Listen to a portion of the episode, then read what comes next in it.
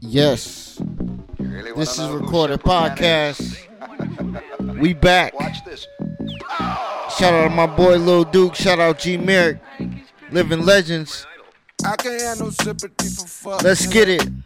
All the shit I seen her made my This is recorded. Thank you for joining. Zero methazine inside the double cup. We gotta motivate each other, y'all.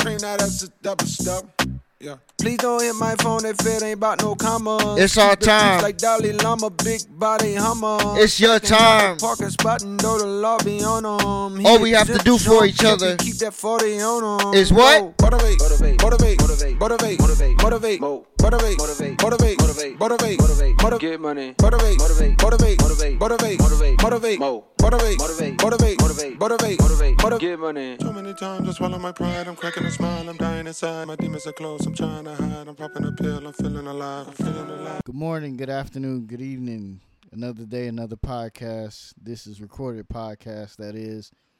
Um, I'm back at it. Uh, thank you for everybody that's been on that August 4th photography and buying some merch, some Clayco merch. I really appreciate that.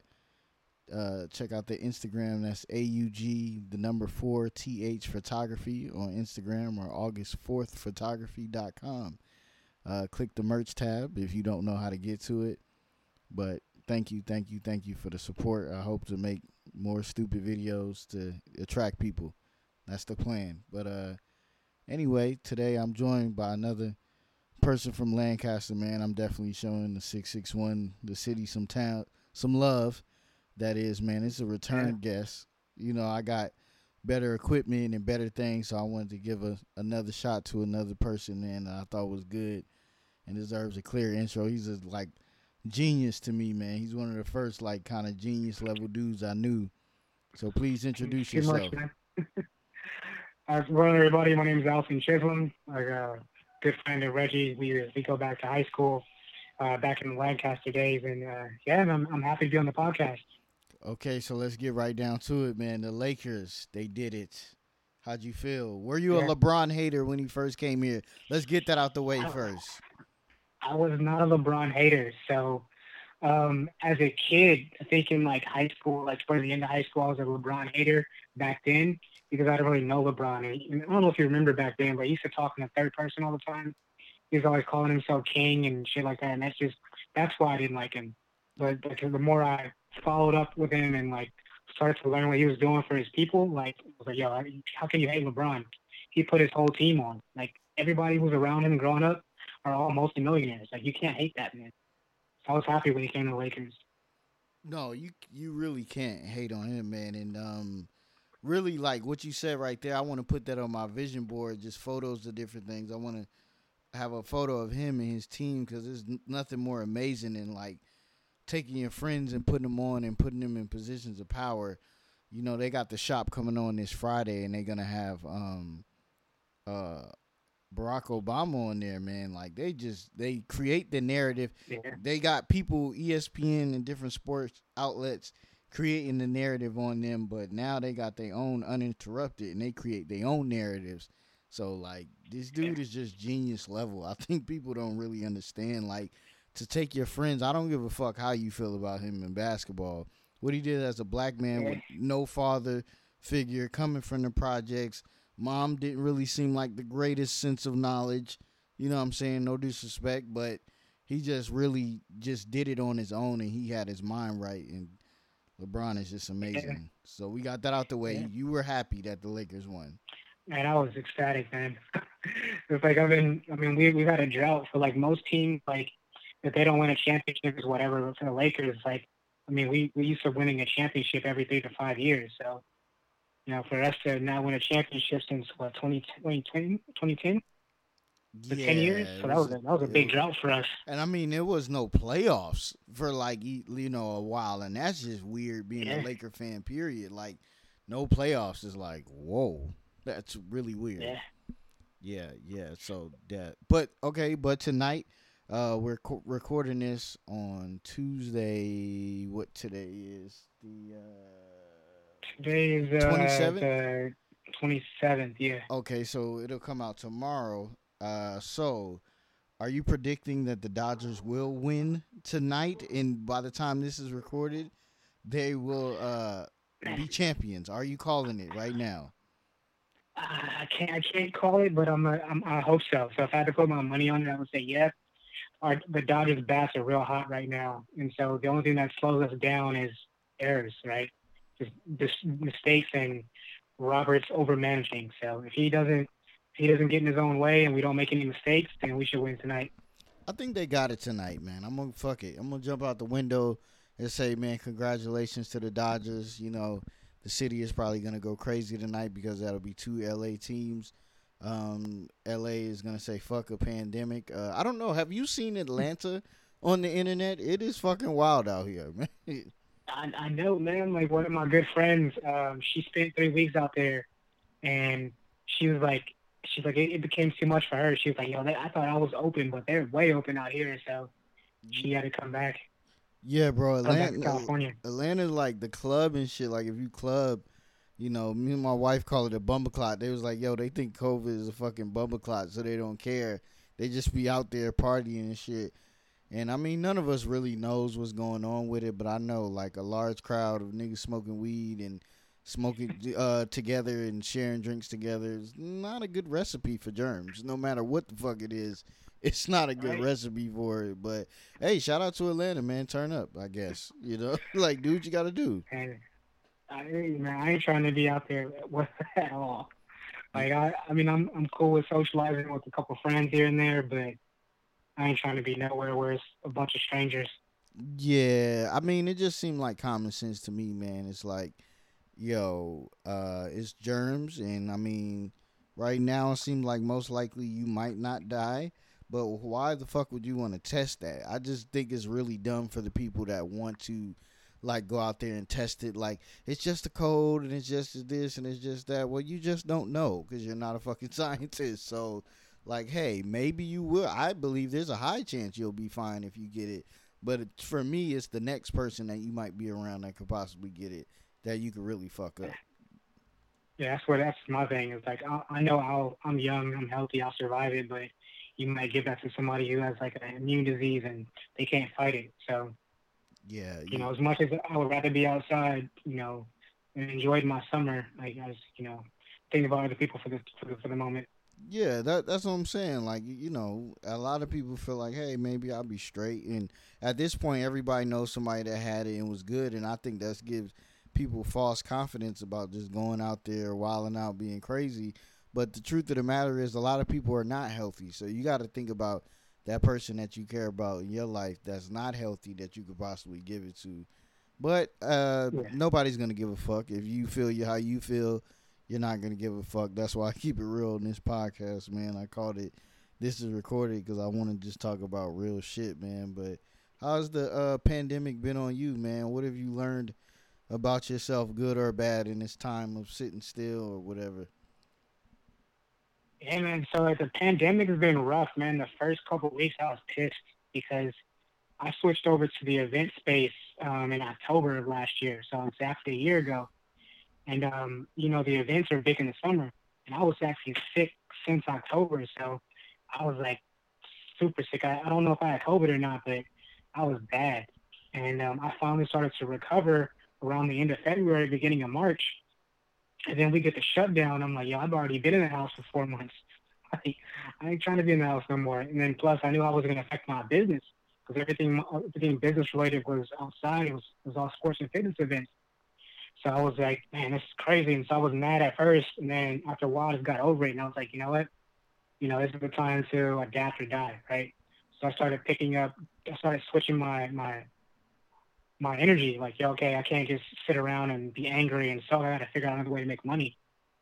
And so that's what I did. You know, I started going back to doing marketing projects for people and doing IT projects for people, whatever I could to pay the bills. When you work for yourself, you know, you don't get no, no handouts, no bailouts. They, the PPP stuff is, uh, it, it's, it's, it does, it doesn't really work for solo entrepreneurs. Like if you have a, you own your own business, you got like maybe 10, 12 employees, you might be able to survive on that. But like for me, like the government gave me a thousand dollars. Like that doesn't do anything for me. So Oh, was like, oh, it wasn't like the twelve hundred that everybody got that was gonna save all of us. Yeah, right. Twelve hundred did absolutely nothing for anybody. But um, Like, yeah, that's just how it was. right? like I, I know people that got killing, and I hope they did it the right way because. Oh, they coming for that They ass. they, Oh, they, gon' they gon' find you. Oh no, hey, congrats, hey, whoever's fucking doing it, hey, play that DMX shit. Party up, my nigga, because they're coming for that ass, boy. They are coming. Like it's so many like athletes and shit that had little side businesses that tried that PPE shit, and it's like, bruh, y'all are going to jail. Like I don't know who needs to hear this, but your ass is going to jail. So you better fucking party like it's 1999, nigga, because your ass is going to jail for real. Because it, it's just like I don't know why the fuck people just think they gonna get or like who is in they like circle like, hey man, you should try this shit, man. Yeah, man, they gonna give you some free money. You're like, yeah, don't worry about it. This is the fastest roundup I've ever fucking seen in my life of niggas getting in a scam and they like, yeah, I want my shit back. Yeah, I, all of it, dude.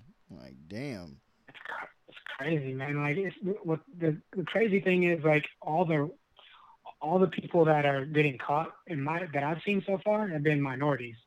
I haven't really been. I, mean, I know a lot of white people that do the same thing, but I haven't really. I could be wrong, right? But every time I look up, it's an NFL player. It's a, um, it's like a basketball player, a rapper, or somebody. Like those are the only people I see getting caught up. Unless your Yeah, I name know. is Kanye West, man, you ain't gonna like Kanye got a loan and he was straight. Like and he don't fucking need it. He keeps talking about I'm a billionaire, I'm a billionaire, I'm a billionaire. Why the fuck you getting a PPE loan then? So like I mean I'm sure it's like free money, so that's cool. But like stop running around like I'm a billionaire, I'm a billionaire, I'm a billionaire, and then you getting loans and shit. But it's other people's money, so I guess that's the I mean, uh, he's not the only one. Jeff Bezos took it too. Like it's not like it's if they're billionaires, but they don't if they don't got to pay for something, they're not gonna pay for it. That's how they stay rich. Hell yeah, yeah. But I just think that shit is wild cap and fucking corny where you just like trying to like parade like I'm so rich but you still taking money. But like you said, it is free money. So I guess an idiot would only not take the free money. But I just Yeah. feel like you ain't gotta brag about it, like how much money you got if you still taking free money. Yeah, I mean it's it's not, it's not really free. It's like an interest-free loan, so you ain't got to pay interest on it. But everybody got to pay it back. Some people just paying it back sooner because they got arrested. So Shout out to y'all, man. Uh, hope y'all get out soon, man. But uh, yeah, it, it's just it's crazy because I just been reaching out, man. I feel like a Lancaster got a lot of like untapped potential and good potential, but like as I left and I was talking to Daryl, you remember Daryl? I had him on the last Yeah. podcast. Yeah, I remember Daryl. Yeah, yeah, man. And we was talking. We was like, damn, Lancaster was pretty fucked up. Like when you leave, you realize, like, hey, Yeah, that was a pretty bad place, man. Like, when's the last time you've been back? I ain't been back since uh, January 2019. It's been a minute. There is no reason to go back. Like, I took my wife to L.A.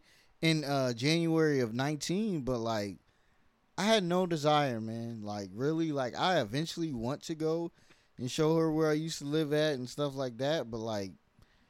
It's just I had no desire, and then like when I talk to people, they like, "Yo, it's really fucked up." They're like, that Walmart on the east side I used to work at, they said it'd be like cop cars out there all the time and like it's real wild and shit over there and like I remember when it wasn't there and it's just wild, man. Like yeah, what do you what's your thoughts on Lancaster? It's a it's a trap. like um, that's like you you get stuck there. It's like a time capsule, man. Like, and I be feeling bad, man. I, I'm not even gonna mention his name, but like I went back when I went back in January 2019. I saw one of the homies working at the drive-through at Taco Bell, and I was like, "Yo, man, we in our 30s, bro. Like, Yeah. that shit wild to me to even visually see that. Like, we grew up. I grew up with these people, you know. Yeah, it, And it, so to see them, you know, down bad like that is like crazy. and then everybody we- gets strung out on alcohol or drugs or some shit, and it just be like, Insane. damn, Insane. yeah, Like some of the people that we we kicked it with is like straight drug addicts now. Like, like on the corner, you know, looking 30 years older than they actually are, you know, doing drugs. That shit's wild to me to go back and see that shit. So part of the reason why I don't like going back. because I hate running into people and seeing like the stark differences in you know in our lives right now. I'm like, man, it's crazy to just even witness. Oh yeah, yeah. It's just I don't know. Yeah, it's just like you know, I think it's a lot of good potential, and I think it's a lot of people that want to do uh good things, you know. But it's just like, you know, like it's like you said, it's a trap. There, it's like you feel like you're not gonna get anywhere. This is not L.A., and you just kind of end up feeling stuck. And it's just sad, you know, when like you to really to prosper you got to get outside of there. You got to either just live there and you work somewhere else or something, man. You can't have like everything there because it just it's fucked up. But I mean, hopefully we can change that, and you know we can empower some people. And I try to talk about Lancaster in a good light, but let them know the truth about it at the same time. Like it's pretty fucked up Yeah. there, man. But it, yeah, I'm, Yeah, was, I mean, we made the most out of it, man. Like Lancaster, like I've had some of the the best moments of my life out there, right? And it's, it's also like a trap. I mean, it's it's you get both sides, and like some people like get out and they like make something for themselves, and then some people just they like get stuck in the cycle.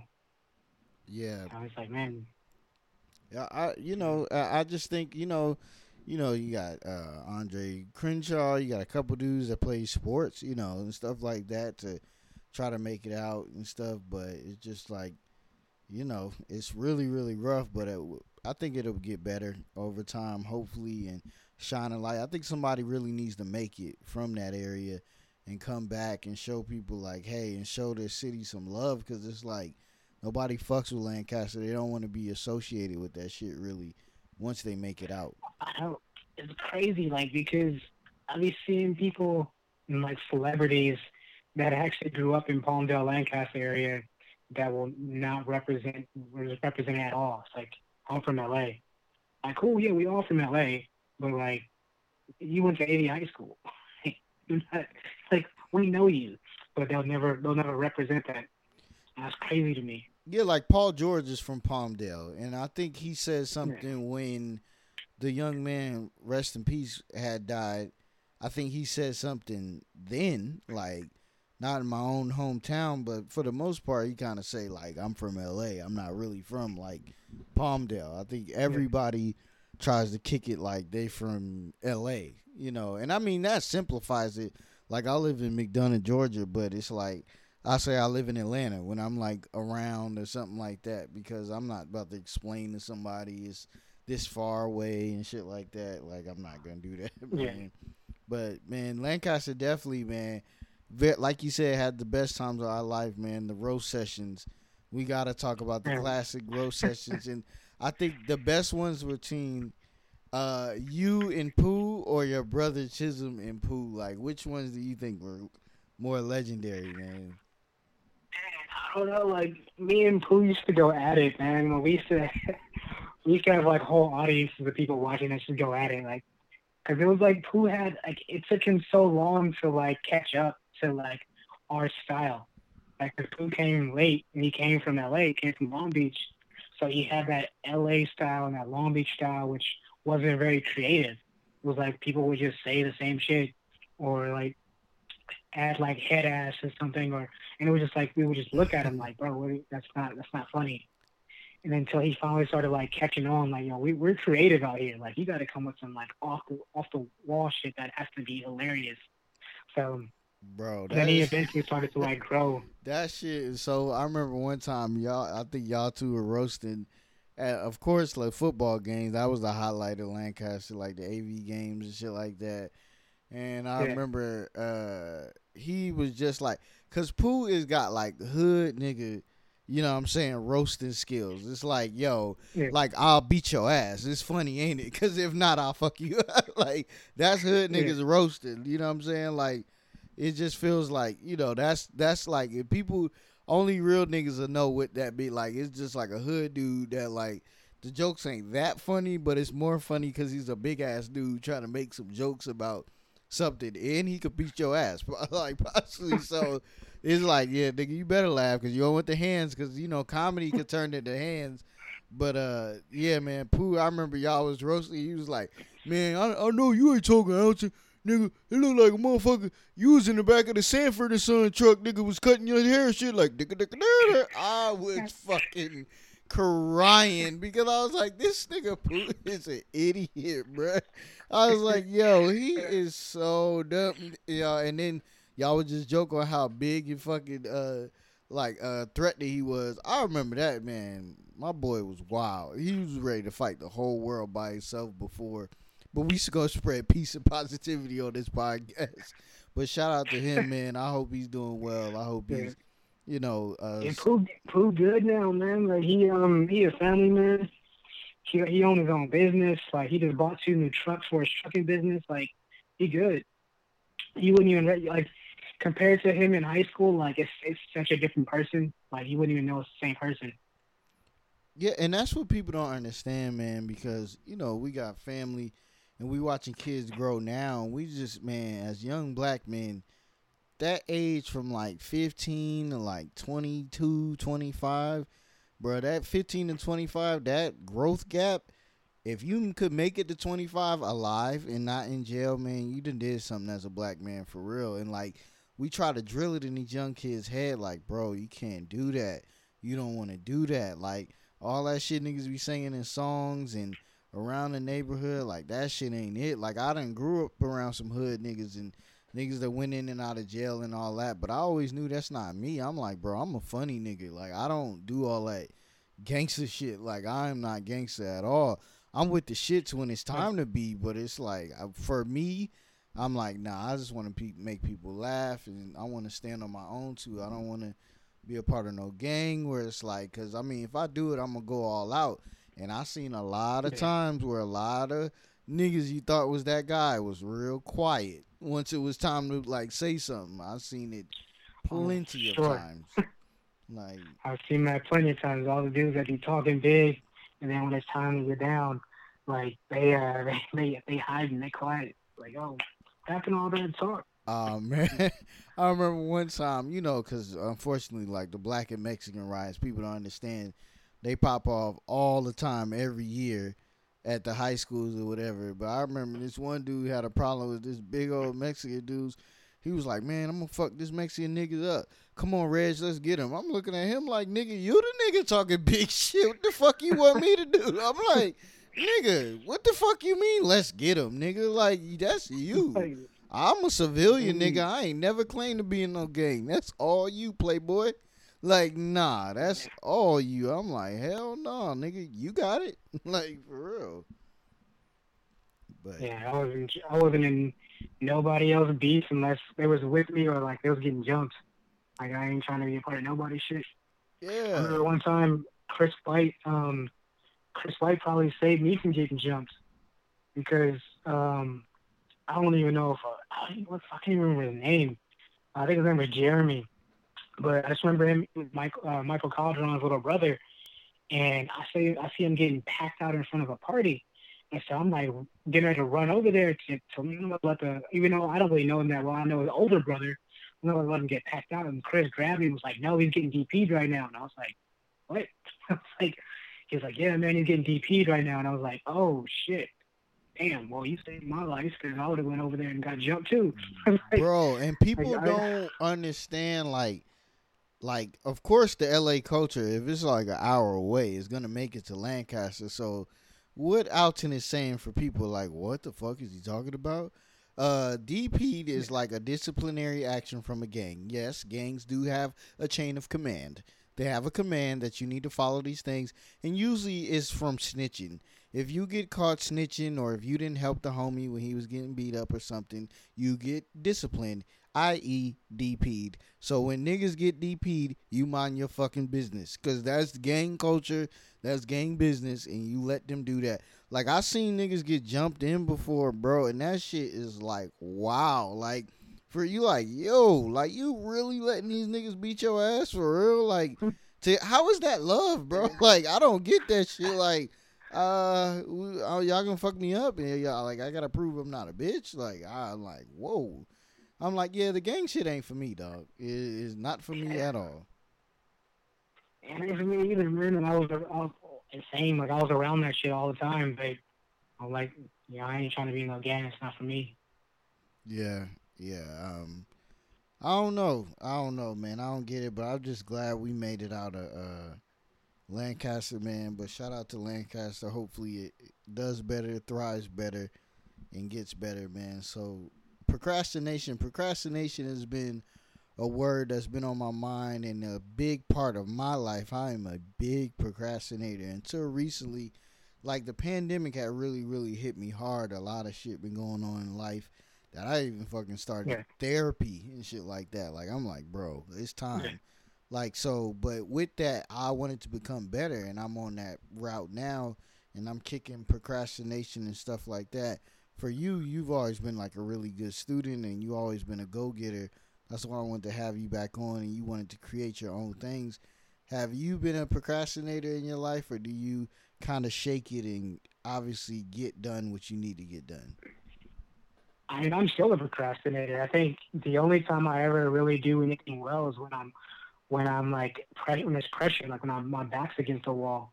Because what I'll do is I'll get comfortable, which which happens to a lot of people. Like you get to a certain level, and then you feel comfortable, and then you kind of rest at that level, and then you don't really move until things change.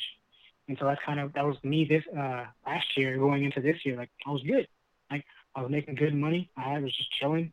And then all of a sudden the pandemic comes, and then all my income goes to zero. And my back is against the wall, and I gotta like hustle. I gotta figure out what the fuck I'm gonna do. How am I gonna eat? So like, I've always suffered from procrastination. I was a like I was a naturally gifted student. Like I was never good at studying. I was good at just like okay, I can pick things up pretty quickly, and I can kind of execute it to a certain level. But I had terrible study habits. Like I didn't even learn how to study until my senior year at college. And I was just getting by on just like, okay, cool, I can see this, I can figure it out, and then I just developed study habits. And so, like I had, I had a lot of issues that everybody else has. The only difference between us and me and a lot of people is that I will not let myself fail, and I will not let myself give up. So even if I am procrastinating or things aren't going my way, like I got that resiliency to just be like, you know what, I'm not going to fall back. I'm not going to fall into this trap. I'm not going to get stuck in the situation. I'm going to just keep pushing. And so I think that's kind of what's helped me get through because I still procrastinate. You know what I mean? Like everybody, I think everybody does to some level. Yeah, you know, and I guess that everybody has a. I, I think, like you said too, like for me, like I do best when my back is against the wall. But like the problem is for me is that you know I live a pretty comfortable life, but the thing is I work for somebody, and that makes me uncomfortable. But it's hard for me when I get home to really work and do something else when I'm like, I mean, I'm kind of good doing this, but the big problem is I work for somebody else, and that's what I don't like. So I know I have to Yeah. push myself. I, you know, today I didn't have a podcast plan. I was like, man, I need to have a creative podcast idea and something to say. Like podcast is one or two things. You want to learn or you want to laugh. I try to create both. You know, I try to do both and have a you know a positive, good conversation that somebody could listen to and they could escape from their reality for a minute, whether it's good or bad. You know, I just want a place where people could just feel free and just learn something and laugh and enjoy themselves, man. So I try to have good, positive speakers on here, people that's doing good things, and people I see great things in, man. And it's not necessarily they're like the most popular because you know it's like, hey, you should get this person, you should get this celebrity. Like I want people to know, like it's everyday people doing real things, and you can do it too. You know, it's just like you know people don't believe it because it's like, of course they're a celebrity, but like no, it's people like you. Like you haven't worked for somebody in how long now? Ten years. Exactly. and you know, it's just like you don't have a million followers and this and that, but you do obviously know how to do things on your own, man. So, uh, what have you been doing on these ten years? Like different things to give people an idea, you know, in these ten years to work on your own. Yeah, that's that's what I think. It's been a bunch of different things, right? You get to take those risks and try things and see what works. So first, I started off with my strong point, which is IT consulting. So I did that at first. I was, you know, I was working for a consulting company. They were charging, you know, a thousand dollars an hour for my time, and I was like, yeah, this is insane. If they're charging this company a thousand dollars an hour for me, I could probably go straight to another company just like them and make at least a hundred. And I did. I was like, oh snap, this this this works. And then I started like doing um, small business consulting because I worked with my uncle. I helped my uncle with his business. And I was like, man, this stuff is really easy to me, but it was so difficult for my uncle. So let me see if other people need his help. And I'm like, okay, boom, let me see. And I started charging people $5,000 flat or $100 an hour. And people would happily pay for it. And I would get all kind of referrals. This is before people were really running ads and on the internet, and I was killing it. And then from there, I was, I think I was making like 20000 a month. And then I jumped over and I started doing um, VersaFit. So I, I took all the money I had saved up and I invested in the VersaFit, did that for a few years, um, met a ton of celebrities in the sports and fitness space, met like a ton of celebrities in the uh, investment space. And then from there, I went, I went into events. And then I think I landed um, $10,000 in revenue from my first event. And then I landed $40,000 in contracts for this summer. Obviously, I had to cancel all that because uh, COVID. But I was just going out there and trying different things because there's always somebody that will pay you to do something for them, right? You that's the whole thing about starting a business. Your job is to solve someone else's problem. Like a lot of people they they get they I did the same thing. Like I went super complicated with VersaFit. I tried to build this billion dollar app. The company invested a ton of money. In real life, a business is can you solve someone else's problem? If you can, they will pay you for it. And so you just got to find a problem that somebody's willing to pay you to solve that you're good at. And a lot of people don't realize what they're good at. Some people think that what they do isn't somebody won't pay them for that. And with, real life, they will, right? Even if it's like data entry, right? There's so many like online gig sites where they'll pay you 25 bucks an hour to do data entry. And then you're probably sitting at home or going to a regular job that's paying you 15 or $12 an hour. But if you took the risk and you decide to do that on your on your own and go straight to the company, straight to the corporation as a 1099 contractor, you're going to make more money. And so that's that's kind of like the, all the stuff that I've done. And I did do a ton of like business consulting. Like I know where the money's at. I know business owners have money to spend, and they need stuff done. So I'm like, hey, I can help you out with your marketing. I can help you out with your strategy. I can help you out with your books. Like I can crunch the numbers for you. And that's the way I get money coming in because people will happily pay you 100 bucks an hour, 200 bucks an hour, 300 bucks an hour to help them with their business problems. And so I try to tell people all the time, man, find whatever it is that you're good at and, and uh, solve someone else's problem and get them to pay you for it. Yeah, I mean, and that's basically what you described was an entrepreneur to the T. Is that they find different ways to make money, and then that big big thing that I keep hearing over and over is solving a problem. Like for me, like I feel like there's a lot of podcasts out, but they're all talking about the same thing. We're gonna talk about the presidential debate. We're gonna talk about the Birkin bag situation. We're gonna talk about everything else that everybody has already talked about. But for me, I wanted to create a podcast where it's like everyday people, or it's just funny, or it's just a, really an escape and you know, I say some real shit on here. That's why I feel like I wanted to name it. This is recorded. Just say some shit that is like people may not agree with, but that's you know, it's a true feeling. And the get for the guests, it's a true feeling. It's recorded shit, and hopefully, you know, if it's wrong, you could go on there and they we could record that. Hey, I was wrong on that, and I figured it out. But mainly, it's just like my problem was I really didn't see no podcast for like everyday people, and I didn't really see any podcast that's not talking about the same exact topic. Like now, if it's a big topic and it's something really, really interesting to me, I'll talk about it. But for the most part, I try to stay away from that shit, and that's definitely harder because like living in Atlanta, I could try to go out and find all the gossip and be out here and be out there and then tell the world like, no, in Atlanta it does this, and I could go viral doing that shit. But doing it the way I do it, that shit's gonna take a long time. You know what I'm saying? It's gonna be hard. It's gonna be a grind. But the thing is, it'll be worth it because it'll be like one hit wonder shit. If I do the like, yo, this would happen, this would happen, and this ten thousand podcasts that do the same thing. But if I do a podcast yeah. with everyday people doing, you know, doing amazing shit or just really positive people, I think that'll long term last longer. Yeah, I mean, like obviously, like all the gossip and stuff, that's like a flash in the pan. Like it's just here, and then it's gone, right? but like it, podcasting is all about marketing. Like one of the girls um, that's in one of the groups that I'm in, she launched her podcast in uh, January. In like three months, she was up to twenty thousand monthly listeners, and and now she's up to hundred thousand monthly listeners. And it really was just sticking to what she was good at and what she knew, but also knowing how to market it and not being afraid of spending money to market her uh, podcast. And like she was like, well, she she spent a little bit of money, but mostly what she did was she created a um, a pitch deck, um, and like, an, like, a, like the deck to like become a guest on people's shows. But she did it in a unique way. Like her deck looks nothing like what a normal podcast deck looks like. So she her deck was so creative that she started getting the attention of these people who have been podcasting for 10, 10 plus years. They see her deck like, yo, well, this is dope. Like, I want you on my show, and in exchange, I'll go on your show.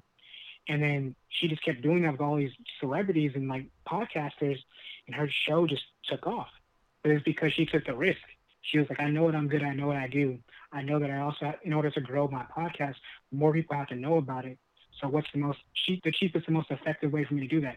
Spend a little bit of money on marketing and then build out a really dope deck and then just submit that deck to be a guest on all these podcasts that are somewhat related to what I do.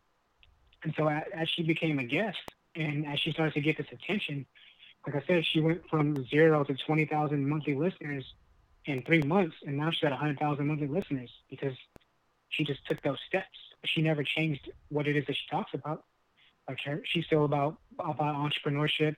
She's still she's a female. She's still about female entrepreneurship, and her her podcast just really took off. And so, a lot of people, not saying you, but a lot of people like they they they don't take those risks. They don't they don't know they don't they get comfortable and they don't know what the next step is.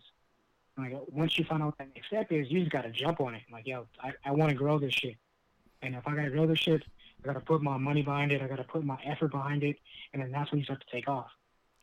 Yeah, and that's what I'm figuring out now. Like I know with my photography and my merch and stuff like that. Like uh, I gotta, you know, Instagram marketing. I start doing little stupid videos and stuff, and those shits take off. And the funny thing that people don't realize about Instagram is that you it's all about algorithms, and I can check the algorithms and where you like, oh, this video didn't get no likes. If you looked at how many people viewed this shit, it's like over a hundred and something people are viewing this shit on something that got maybe five likes or something like that. You're like, whoa. So people are paying attention, but whether somebody's gonna click it or not, like you'll have somebody on your shit every day watching your every move, but they never say anything. That's why I love, you know, in the stories you can see who actually looked at the story and this and that and like, then you'll see like, damn, these few people listen to it every day. Cause like for me, like, your followers or whatever, twenty percent of that, you there's probably gonna follow you onto like a podcast or something. And I think that's what they do with concerts. If they can get twenty percent paying customers that pay for something, they know they can do like a 1500 people room or a 500 people room. They look at like the 20% of that big market or something like that and that's how they grow. But for me too i know i gotta definitely put some money into it because for me i'm really getting my confidence in it. But even more than the confidence is the consistency. I would drop a podcast wait two three weeks or something can't come up with nothing then like no why you got people's ear? If i'm dropping every fucking wednesday guess what? On wednesday they gonna want this podcast dog they gonna be like yo yeah. like i listen to your shit. Like maybe you only got what 30 something people listen every week or something like that but i'm one of those guys and i like this shit. And out of those maybe 30 people you might get two or three people that'll actually pay you know, and um, Patreon yeah. is a thing on podcasts that you put your thing on a Patreon and people pay for that, or like what a lot of people do, like Flagrant Two is a, a podcast with Andrew Schulz and Say Less, my boy Kaz and Low Key. What they do is they drop a podcast for free, but then they put it behind a paywall and they talk about some crazy shit that they can't normally talk about, where they could lose sponsors or you know they say some wild stuff that's not politically correct. They put it behind a paywall, and like with Flagrant Two, you know, they what they did was, you know, they might use, you know, the old school F word that rhymes with maggot. They might use that. They mm-hmm. might say a lot of crazy stuff about women and all that. But they put that behind a paywall, and right now I think that paywall is up to seventy thousand a month. It might be more than that, but the Patreon will actually tell you how much the podcast makes a month or how many listeners they have, so you could do the math yourself.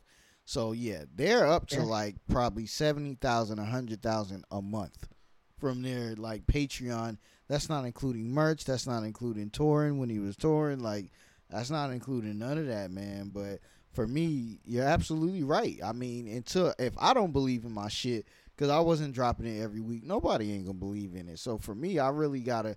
That's why I've really been like, yo, I stopped a free class. Like Sprite really put their money where their mouth is and was investing. I go to Cam Kirk Studios a lot, and they do they do free classes and free up their uh, studio space because Sprite gave them money to help out the black community. So shout out to Sprite and shout out to Cam Kirk Studios that always helped me, man. But speaking of that and like money and stuff like that, financial literacy, you're really good with that.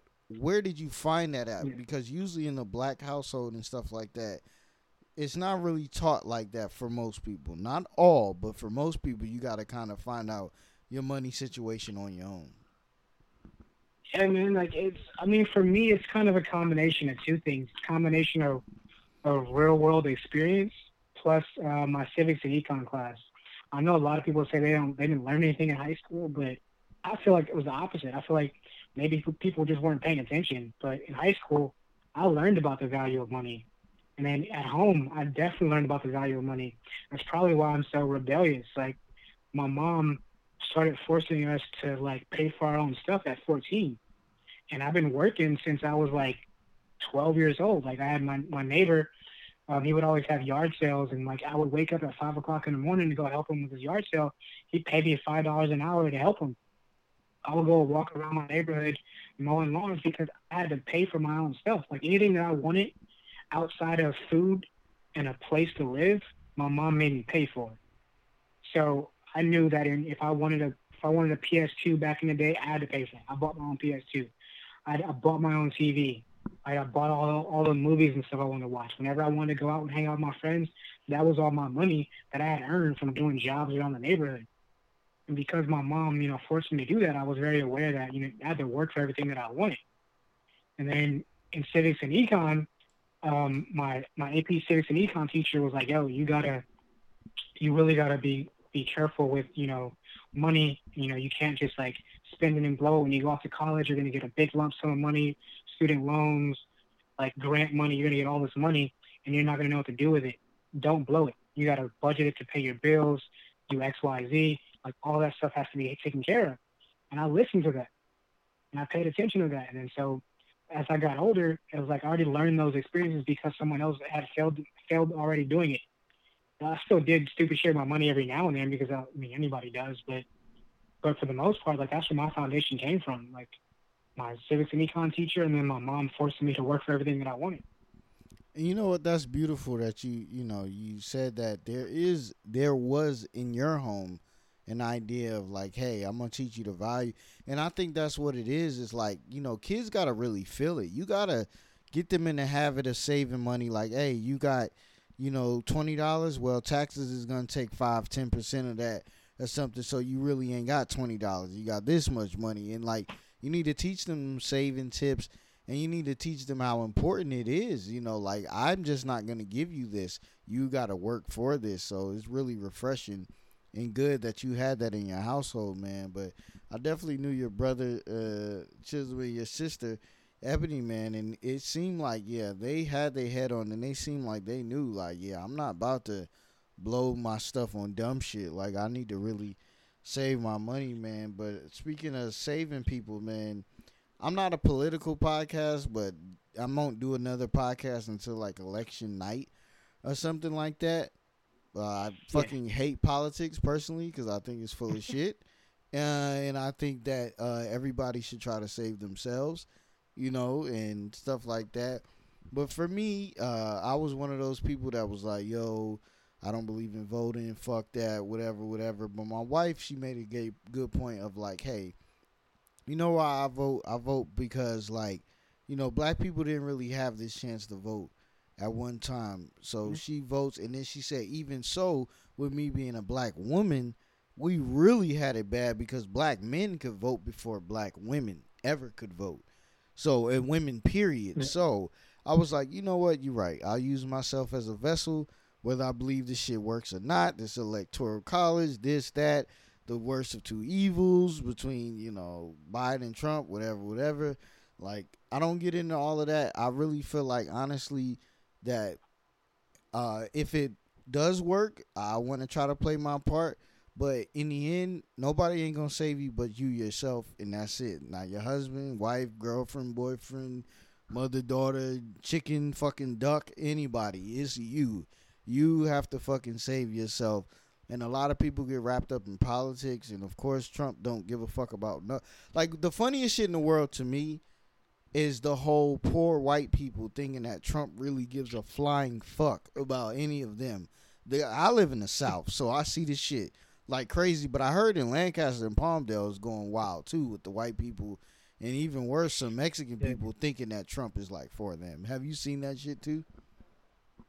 I mean, yeah, I mean, Lancaster, Palmdale, unfortunately, has always been a conservative area, so I'm not even remotely shocked by that. And I live in Orange County, so this is definitely a conservative area. So I mean, they fly Trump Pence flags around here like like the, more than the American flag.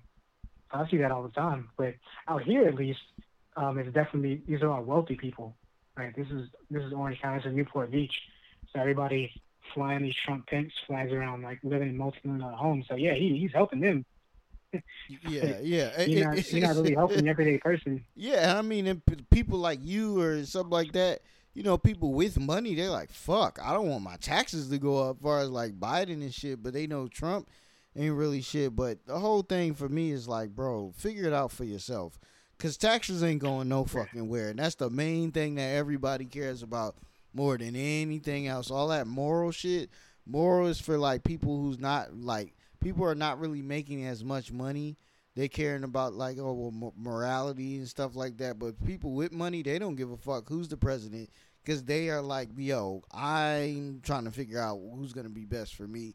And it's mainly republicans and they everybody like Lil Duval shout out to Lil Duval he said everybody a democrat till it's time to go to them fucking polls so everybody is is some people out here that have been bashing trump on twitter instagram and every chance they get but when they get to that fucking poll, you best believe they make America fucking great again. When they get in that bitch, you know it.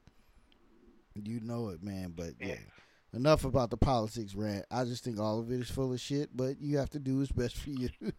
Honestly, man. Honestly, man. But yeah, I you know, and just, just speaking of like different, like being around different white people and stuff like that. Like for some of them, it's not really the poor white people that be flying these Trump flags and shit like that. Uh, because, you know, a lot of them are mad at, like, why am I not privileged? And why do the Mexicans steal the job? And then why do the black people get these high ranking things? They're mad at that. So that's why they eat up that Trump shit. They love that Trump shit. Because they're mad. They want something to blame. They want their white skin not working for them to blame it on something. And Trump gives them ammunition for that shit. So that's why they fucking love it. But for me, I work around some white people that, you know, I'm learning from a young age. They getting taught about the stock market. They getting taught about, um, you know, having multiple properties and stuff like that, man.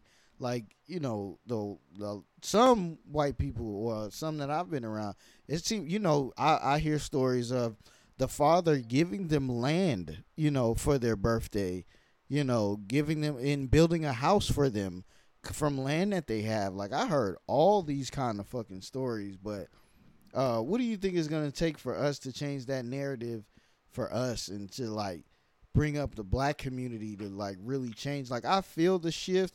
I feel there's more black entrepreneurs. Social media, black people are magic. We're entertaining. So like social media was gold for us, and it's really creating a way for a lot of us to make our own way and do our own thing. Just like the VersaFit idea I thought was amazing. You know, to meet up with people in your area. That sounds like a billion dollar idea. It really does, honestly Yeah. and truly. But what do you think is it gonna Yeah. take for you know us to really turn that corner for real? I mean, we, we got to be united. I mean, black people aren't a monolith, but black people also are very divided. Like, everybody is fighting each other instead of fighting for the same cause. If you look at like other races that come here and succeed, they keep their dollar within their community. There's very little leakage of their dollar to other communities. The black community is almost 100%. It's like 98% or something like that of black dollars don't stay in the black community. So in order for us to make that change, we gotta realize that, right? Like segregation, like before segregation, like we were we were balling, like we were killing because all the black money stayed within the black community.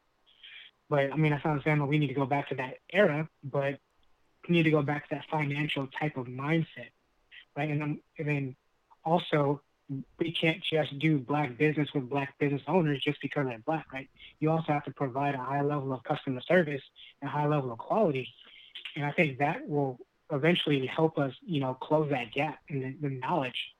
Because like I, I, I give people knowledge all the time for free, and they take it and they throw it in the trash. And I, it sucks that the only time people actually learn, especially when they're black, for me at least, when I take on black students, is when they pay me, because now now they're invested.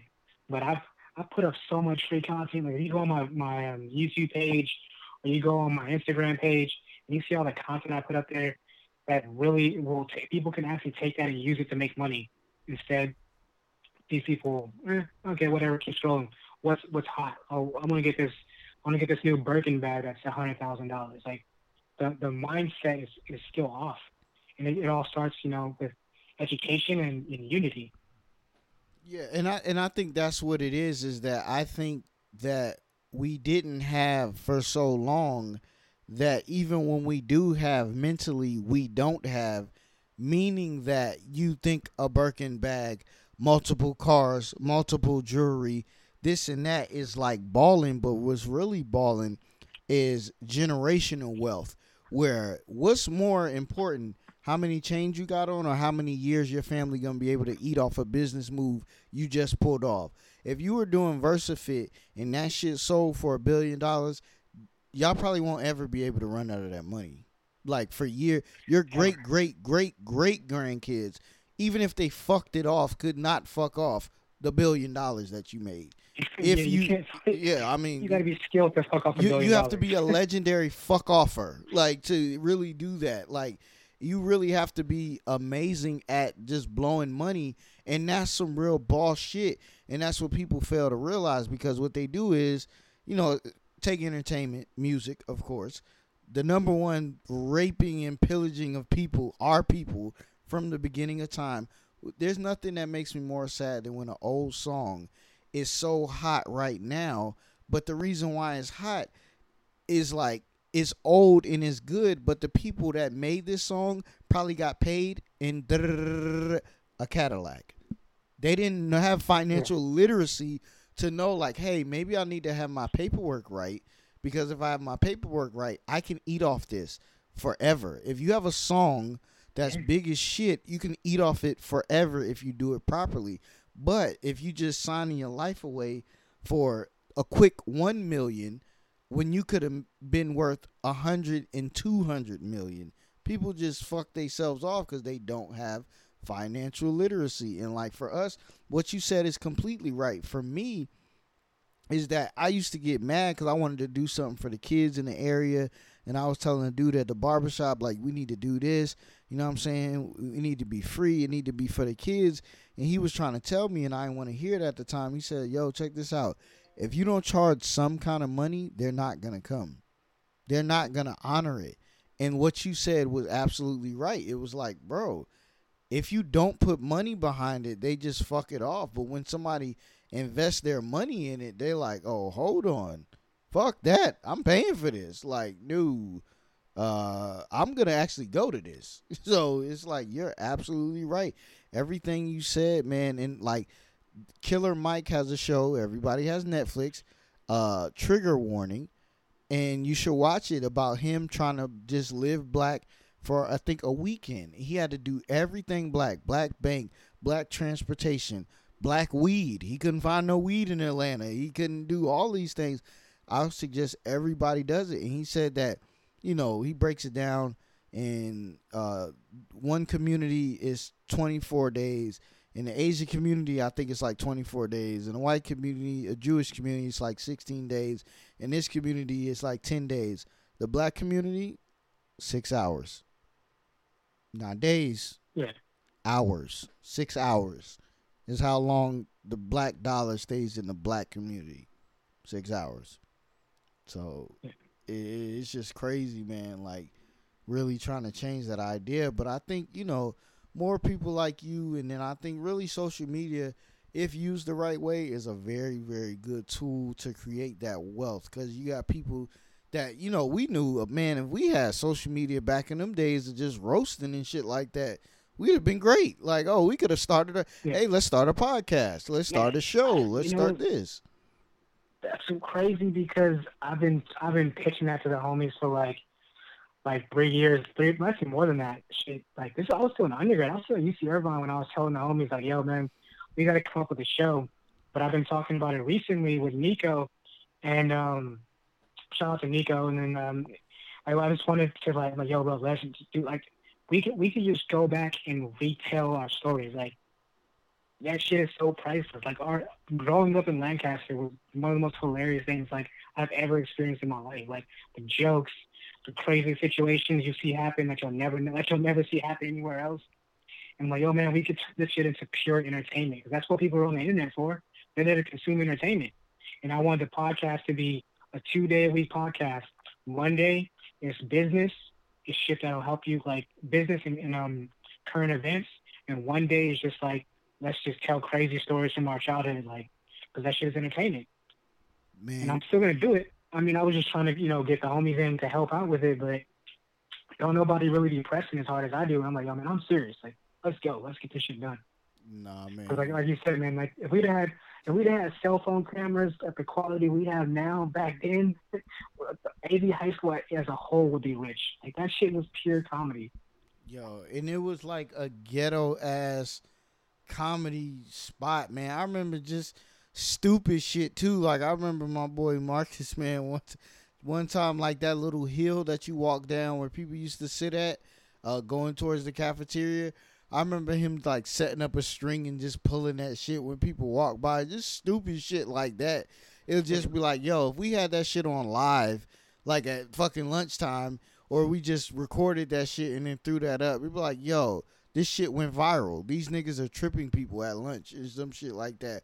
Or like, you know, the record label, like people don't know it was a whole like record label gang shit. Like, cause gang culture is all over LA. So everybody used to claim like a record label like Roc-A-Fella or Murder Inc. or Ruff Ryders or some shit. And they would have brawls like play fighting, but really just be fucking each other up like they banging a set or something, man. It was just stuff like that that could have just went viral. You never know, man. Black people are fucking creative and amazing, and especially in the hood and shit like that. It's just so much, man. There's so much greatness, and I think, man, we're we're gonna be good, man. But before we get out of here, I know you was telling me something about uh, drop shipping. You was working on that. Yeah, so that's that's definitely some knowledge I can draw for a lot of people right now. So, especially during the COVID times, everybody's at home, spending their time on the internet, buying shit on the internet. And I've had a few people say, "Well, why would anybody buy from me instead of buying from Amazon or buying from Walmart?" Like, because you run ads, right? Because they see your they see your your ads. That's why they'll buy stuff from you. Um, and drop shipping means that you don't have to carry any inventory. There's literally tens of thousands of companies in the United States that offer um, drop shipping, which basically means they keep the inventory. You you create a website, you showcase all their products. Somebody comes, they buy the product from you. You keep the money. You take a part of that money and you pay the wholesale price to the dropship company, and then they ship it for you. So, say for example, you are selling a Sony TV, right? You're selling it on your website. It's a 60 inch TV for thousand dollars, right? Sony is only charging you 300 for the TV, but you sell it on your website for a thousand. You keep 700. You give Sony 300. Sony will then ship the TV straight to your uh, your customer. Then you all you did was have a website and run ads. And it's it's it's a, it's basically such a low cost to start up. And I don't understand why a lot of people don't, you know, well, I mean, there are a lot of people doing it, drop shipping, but there aren't a lot of people of color doing drop shipping sites. Or they'll try to do drop shipping for things that are too saturated. They'll like try to do clothing. Everybody has a clothing brand. No offense to people have clothing brands. Like my brother has one, my cousin, everybody. But it's like you can't make money drop shipping doing that. But that's kind of a uh, an addition to your business. So what I've done is I put together a course, and in this course I teach people how to do that, both using United States companies and China companies, how to basically find a product that's going to sell, run it through some criteria. So okay, I know this is going to make me some money, and then teach you how to create ads for it, how to run it online, and I give you a free list of a thousand U.S. based companies that you can contact and they accept drop shipping. So you don't have to worry about paying for inventory and sitting on inventory that's not selling. You kind of just you you you log into their website, you make a partnership with them. You don't pay them anything unless you sell something, and that's the best way to make money in this time because one because you're you're only selling stuff once they're once once people buy it, and then once people buy enough of it, that's when you can start taking on inventory. So say you find this really cool product that this company sells, and then you sell it with your brand on it, and then all of a sudden it's just it's just selling like wildfire. Then you can go and order a whole bunch of it in bulk and get a better rate, and then sell it more. Because mostly when you're drop shipping, you're looking at a 25% or 20 to 20 to 30% profit margin. Versus if you're selling wholesale and you're actually making the product yourself, you're looking at closer to 50 or 60. But drop shipping is a great way to start if you don't want to carry inventory.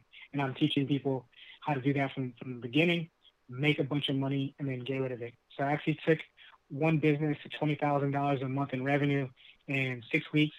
I took another business from zero to $40,000 in revenue in a month. So once you kind of get the hang of it and you can kind of just take off, I mean, you're just making money at that point. You just, and so if you're looking at $40,000 in revenue, that's about $8,000 a month in profit. And a lot of, I know that's more money than a lot of people are making at their regular jobs, right? And that's just a side business you can turn that side business into a full time business. And again, like I said, I teach everybody, teach all my students how to do that in my, my course. And right now, um, it's not it, the the public version isn't done yet. Like I've only been doing it for one on one clients, but I'm gonna have a public version that'll be out within the next week or so. Yeah, that is amazing. Now, where can they get in contact with you? So you guys can find me on Instagram at Alton Chislom. That's A L T O N C H I S L O M. And just send me a, a DM. Either put drop shipping or put this is recorded, and then I'll know where it's from. Yeah, wow. Uh yeah, let me act like I got a fake offer code. This is put in an offer code. This is recorded and it'll support me. Nah, man. Go go support yourself, man. Go support my boy Alton, man. I'll, I'll drop I drop another gym. Um, I like dropping gyms, especially on small podcasts, because this is where people that are really paying attention can make a killing. So everybody knows that you can start an Amazon store. Amazon is the biggest company in the world right now. It's worth damn near a trillion dollars. Amazon's marketplace is oversaturated. Walmart, which is basically like close to the second biggest company in the world, has created its own marketplace that started a couple years ago they only have 50,000 sellers on there. And they actually will, you can create a store on Walmart the same way you can on Amazon, except Walmart doesn't charge you for that because Walmart wants to chew up market share so they can compete with Amazon. So this is the perfect time to create a, a store on Walmart.com and drop ship your products through Walmart. So you already have an existing platform. You don't have to create your own website. You just build it there, and you can you know, get free traffic from Walmart. Walmart will send people to your store because they want you to succeed, and you get paid every two weeks. So it's just like just like collecting an extra paycheck. Wow, now that is some game because literally, you know, I uh had some Clayco merchandise in a little city that's kind of like Lancaster here that I was selling. And it was like I looked when I was trying to develop it, and I was like, Amazon kind of they want a nice little cut so what I did was use a drop shipping company for clothes, which we gonna drop gems on this small but growing podcast. It's called Printful. And what Printful does is you come up with a design and you come up with everything. And what they do is they press it up and they hold it and they print it for you and you can disguise it and make it seem like, oh, you have a warehouse in Charlotte, North Carolina or something like that so people don't know where you're getting your stuff done at. And what they do is once I get an order through Etsy, Etsy gets the order straight to Printful without me doing anything. I just create the website, I create the link, I show them where to go. It it they package it up and they send it to you with my company name and everything on it like it's from me. And nobody knows. You know, like nobody knows like Yeah. where it come from, but I also don't spend all that money in inventory and I'm dropping too much skills, but you know, this is recorded in dimes, you know, but what happens is is that if a shirt is ten dollars and I sell it for twenty dollars or something like that, or however much I want, what they do is they charge my bank account off top for their cut, and then however much I make the shirt, I get the rest of the profit. So instead of me buying spending a thousand dollars in t-shirts that sit in my garage and they're not moving like that, they sit at their warehouse, they get pressed up by their people, and they get packaged and sent out without me even touching nothing. And that's what people fail to realize. And what you said earlier about the girl on her podcast is marketing is so important because if you can have a shit product, but if you market the fuck out of it or make it Yeah. popular and have the right people in it, if you had The Rock, the top workout person, sponsoring VersaFit, guess what? The shit is out of this fucking world, you know? Like it's all about marketing and doing it the right way, man. So everybody get those ideas. Please, I might have to get with Alton on this one because drop shipping, I keep hearing a lot about it, but I never take the time out to really learn about it. Like you said, like the free gyms. I listen to a podcast called Earn Your Leisure. They dropping good gems. They got Killer Mike on there. I suggest everybody listen to that. But uh yeah, I don't take advantage of it. You know, I hear about these things, but you know, it's not sexy to sit and learn about drop shipping and it's not fun and it's not entertaining and stuff like that. So people like fuck it, but we go into these jobs every day that we can't stand and we dread going to. So it's about you know us getting out there, shaking that procrastination, and really making it happen.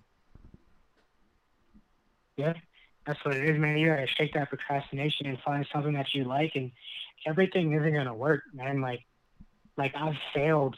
I, I, I call it failure, but it's not a failure because I keep going. I learn something every time. But I've had so many businesses that didn't work, or like broke even, or like my profit was very little. Like I may have made like 20, 30 grand in profit on the business that I spent five or six on, and I end up shutting it down. Like you have to, like, the, but the more you do it, like you're just gonna realize, like, oh shit, like I'm getting better and better this every single time.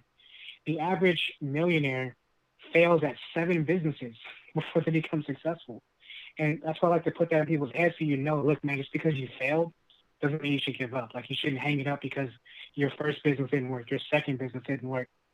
I one of my um one of my uh he was he was kind of a mentor for one of my businesses. He raised like twenty million dollars, right? He had seven businesses fail, but he was such a good person that his last business technically didn't fail. His last business turned into a billion dollar company, but he made promises to the people that invested in him, not the actual investors, but like friends and family that invested, that he made sure that they got paid before he got paid. So he made nothing. He, he his company was bought from underneath him because the investors had a controlling interest in it. It was a big healthcare company that you know um, bought his software. He actually still works. He makes really good money because he works in the investment space. But he was such a good person that he could have kept all that money when on his cash out. When they cashed him out to buy out the company, instead of him keeping all that money, he paid the people that first invested in him what he told him he was going to pay them. And I like I like that's honorable to me. But as he now now he knows, you know, his next business venture when he decides to go into it, you know, he knows, okay, maybe not make these crazy promises to people. maybe Yeah. not give them these crazy return on investments. Like, let me give them, you know, I know I really, really wouldn't use the money, but let me put it in more logical terms. And so now when my next business sells, like I'm gonna keep more of that money. Yeah, you know what is crazy?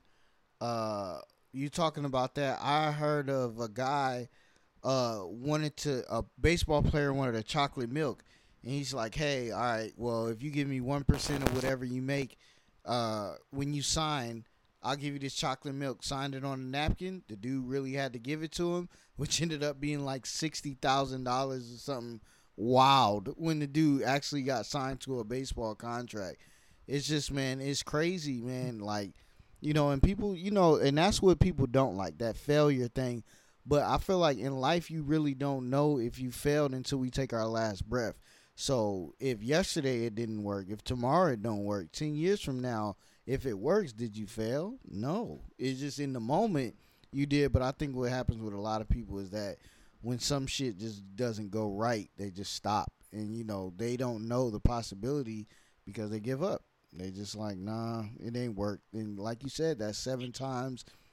You know, I live by Nipsey Hussle. The marathon continues because the marathon is a long ass race. You may start out good, that middle you get out tired, the end you almost dead, but when you complete it, you like, oh shit, like I actually did it. So you know, it's just like, hey, we just got to keep going, man, and just keep working and keep you know being strong. But last thing before I get you out of here, man, um, the computer science. Now you went to UC Irvine for computer science, right? Yeah. And yeah, that's what I did my undergrad in talk about black people in computer science, like developing apps and stuff like that. Tell us why more young black people should be invested in that and really, like, cause I have a family member. Shout out to Little Duke that you know I told you about a while back. He, uh, I think he did. I don't know if he ended up going to UC Irvine or where he went, but right now he got uh, two possible job offers, and one of them is for fucking NASA. So like, yeah, like space. Yeah like literally taking the fuck off out of this world. Like, and that's all computer science, man. So he's a young black dude. Yeah. What he did, he took like that, you know, like, hey, we want to get a couple of minority kids. He used that shit to his advantage, and that's what I tell people. When they come to school, take every loophole to your advantage so you don't get fucked. Fuck them. You don't get fucked. You take all their money, all their grants, their scholarships. You're black, and we need one black guy. Man, whatever it takes to get your right. So for young black kids in computer science, what do you say to them? And like if I, any young black kid out there, if you can get the chance to learn, you know, how to develop, how to write code, like the computer science. Computer science is um is a much broader term. Right, that's a lot of math, a lot of science, um, along with programming and development.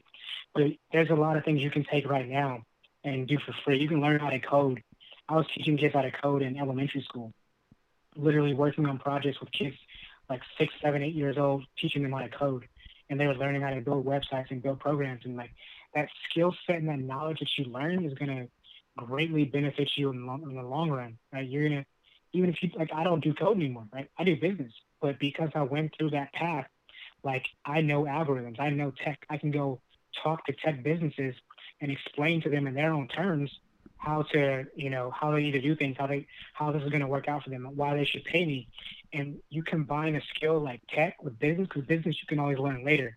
Tech is difficult, so you want to learn that when you're young.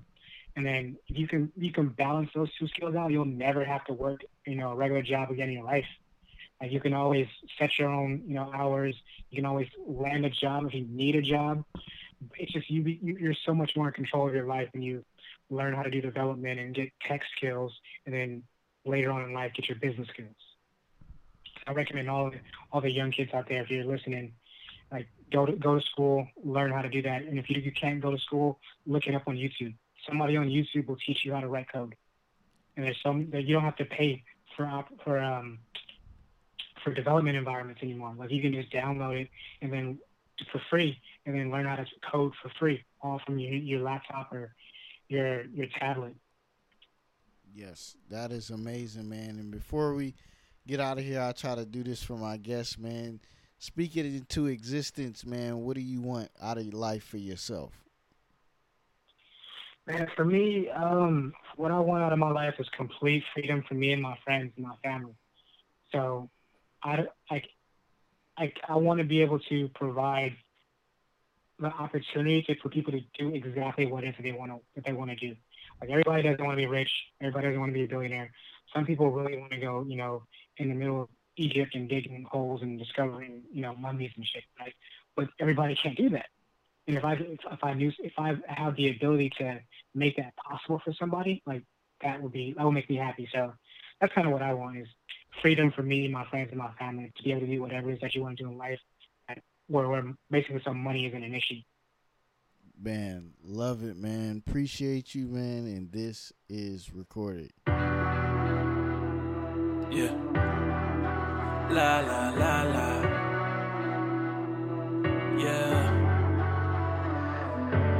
In this dark booth and all, yeah, I'm getting light. Scrolling down these notes in my iPhone. Speaking life, gotta get up people hope through this music and let them know that they not alone on this microphone. Recording the realest I ever did written, even sicker than when I was admitted. I let them lift. This weight off my shoulders and it needed some closure. The reason why I wrote this can't let a four letter word get the best of me. Talking about the fear, won't let it be the death of me. Nah, Jesus said he got a will for me. He said I die for you, know will you live for me? Uh. I said I shall not die. La la la la la. But live to proclaim the works of the Lord. I said I shall not die.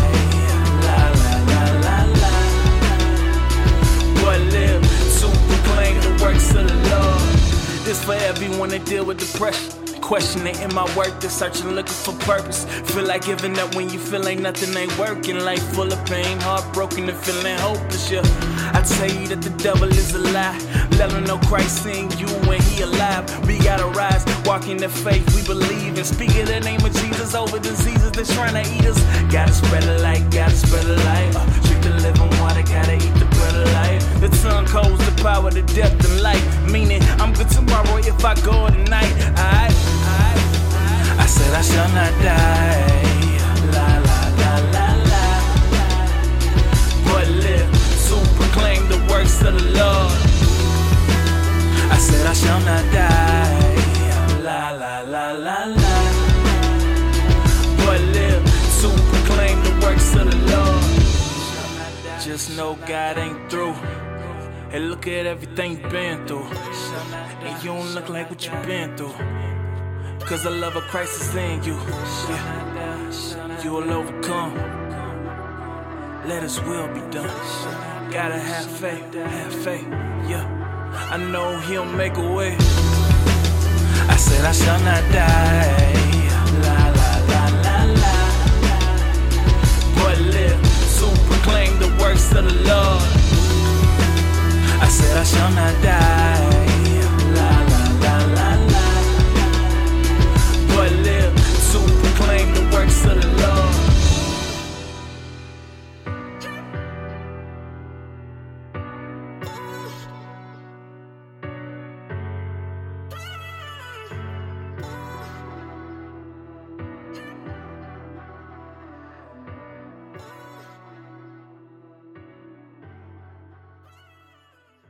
Greg, this is Mom. Just calling to let you know how blessed and thankful I am to have you in my life. We've been through so much trials and tribulation. You have made me cry. You have made me laugh.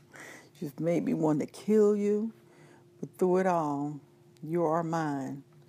And I love you, and I'm so blessed to just have you in my life, being my inspiration each and every day, day by day. Thank you for that blessing, and thank you for just being there. And I am so grateful for you. Be grateful, grateful for it will be all right.